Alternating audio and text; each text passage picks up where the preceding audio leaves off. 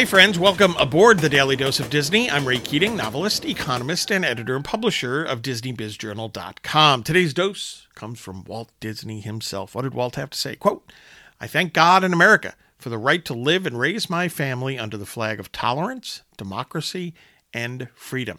Close quote. Good stuff from Walt. Some people say, "Hey, Keating, I thought you didn't like when when business executives got political." I don't. Okay, and we talked about this in a recent in a recent podcast.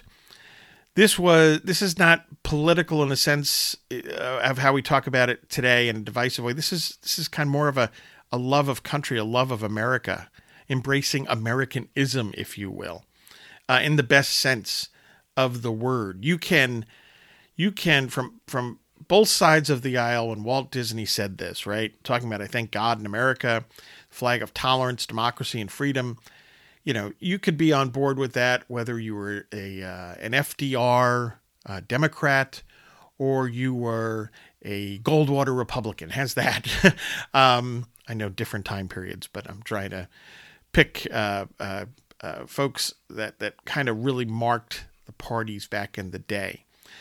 But you could do that because there was an embrace of Americanism in general.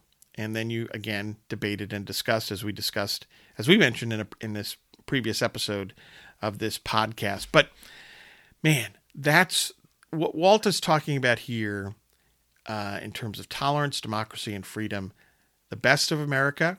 Um, and that's hopefully something that we should be striving for as we move ahead. Some good lessons from Walt Disney right there. Get your news and views on Disney at DisneyBizJournal.com and have a magically productive day.